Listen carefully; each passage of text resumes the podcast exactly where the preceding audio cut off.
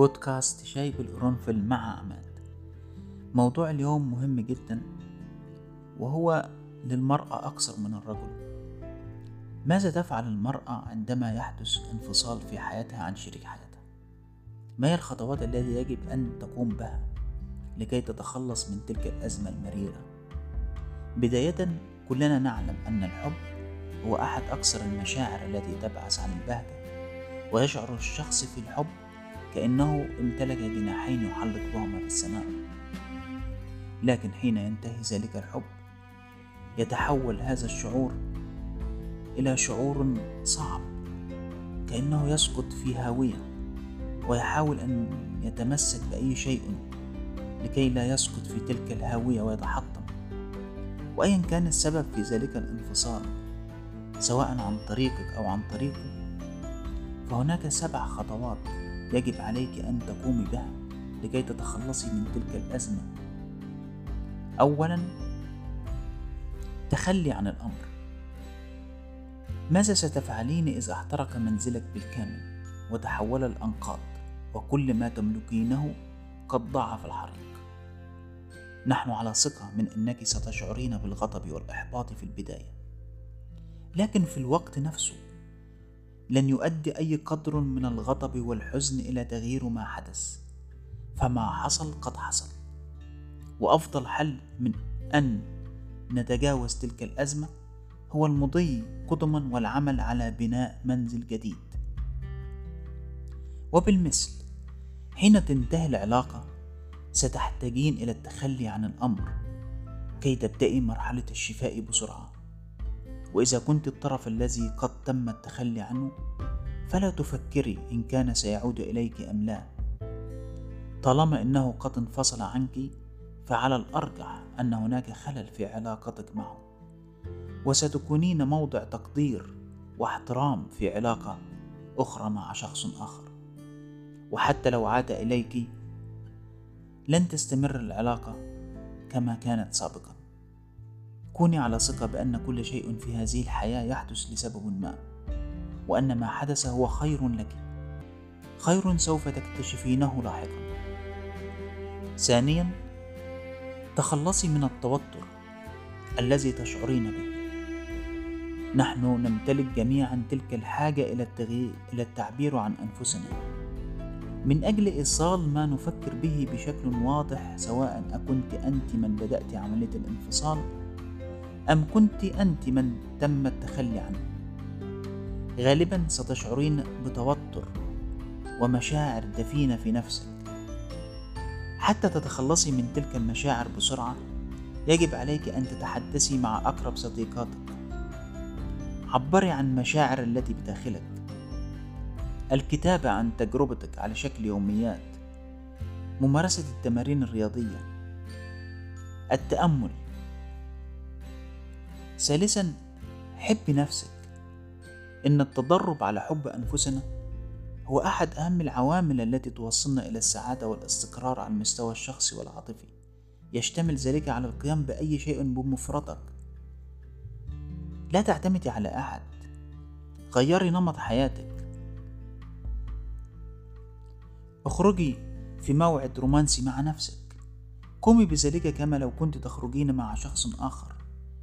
ارتدي أجمل ثياب لك. اشتري باقة ورد. دللي نفسك بشيء لذيذ. استمتعي بنزهة تحت السماء. اعلمي إنك أجمل مما تظنين انظري إلى نفسك في المرآة. انظري إلى عينك مباشرة وابتسمي. وتعودي على أن تكوني مسرورة بما ترينه أمامك. عودي نفسك على أن تري جمال وجهك حين تنظرين إليه. كوني انت الذي تبعثين الثقة في نفسك. لا تنتظري أحد أن يبعثها لك. استمري في القيام بذلك عدة أيام حتى تصبح عادة. تدربي على القيام بأشياء بمفردك. تحدي خوفك من أن تكوني إنسانة وحيدة. تستطيعين أن تذهبي إلى تناول الطعام بمفردك في أي مكان تريدينه. المهم هو أن تجدي البهجة والسعادة في حياتك. لا تكرهي الشريك الذي انفصلت عنه. إن كان بداخلك حب له اجعلي هذا الحب يتدفق منك وعبرك واغفري وسامحي له. وتخلي عن كل المعتقدات والأفكار التي تخبرك أن شريكك السابق هو أسوأ رجل في الوجود. فأولا وأخيرا لكل منا حسنات وسيئات. لذا اغفري له تلك الأوقات التي جعلك فيها تبكين وامحيها من ذاكرتك. فهي لن تسبب لك سوى مزيد من الأسى والأذى. خامسا اعلمي أن الوقت كفيل بأن يشفي جراحك. يتطلب الأمر منا جميعا وقتا طويلا لكي تشفى جراحنا. لذا علينا بالصبر. فالعاصفة ستنتهي عاجلا أم آجلا. لتظهر الشمس بعد ذلك من بين السحب السوداء. سادسا اكتبي عن تجربتك تلك. اجلسي على كرسي مريح في منزلك أو في مقهى. واكتبي كل أفكارك ومشاعرك على الورق. ابدأي الكتابة بسؤال يبدأ بلماذا؟ كأن تسألي نفسك لماذا حدث ذلك؟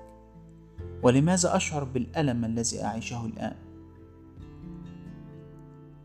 دعي المشاعر تجيبك عن ذلك إلى أن تتوصلي إلى إجابة صادقة ومقنعة.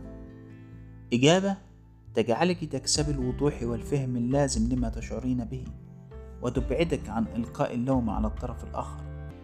وبذلك تستطيعين تخفيف آلامك التي لم يعد لها أي داعي الآن. بعد أن تتعرفي على الأسباب يأتي دور إيجاد الدروس والعبر لذا اسألي نفسك الأسئلة الآتية ما الذي قد تعلمت من تلك العلاقة؟ وما الذي قد تعلمت من الشخص الآخر؟ وكيف ستجعل الإجابة عن هذين السؤالين لجعل حياتي أفضل؟ سابعا وأخيرا اقرأي كتبا ملهمة لابد أن تقرأي كتبا تساعدك على تطوير شخصيتك تساعدك على إسراء ونقل حياتك للأفضل. هناك عدة كتب تعمل على إسراء حياتك مثل كتاب الفشل البناء فن اللامبالاة مميز بالأصفر الرجال من المريخ والنساء من الزهرة لغات الحب الخمس يجب عليك في النهاية تعلمي أن كل علاقة ليست خالدة فهي تتعرض إلى الزوال سواء عاجلا أم آجلا سواء كان ذلك عن طريق الانفصال أو الوفاة.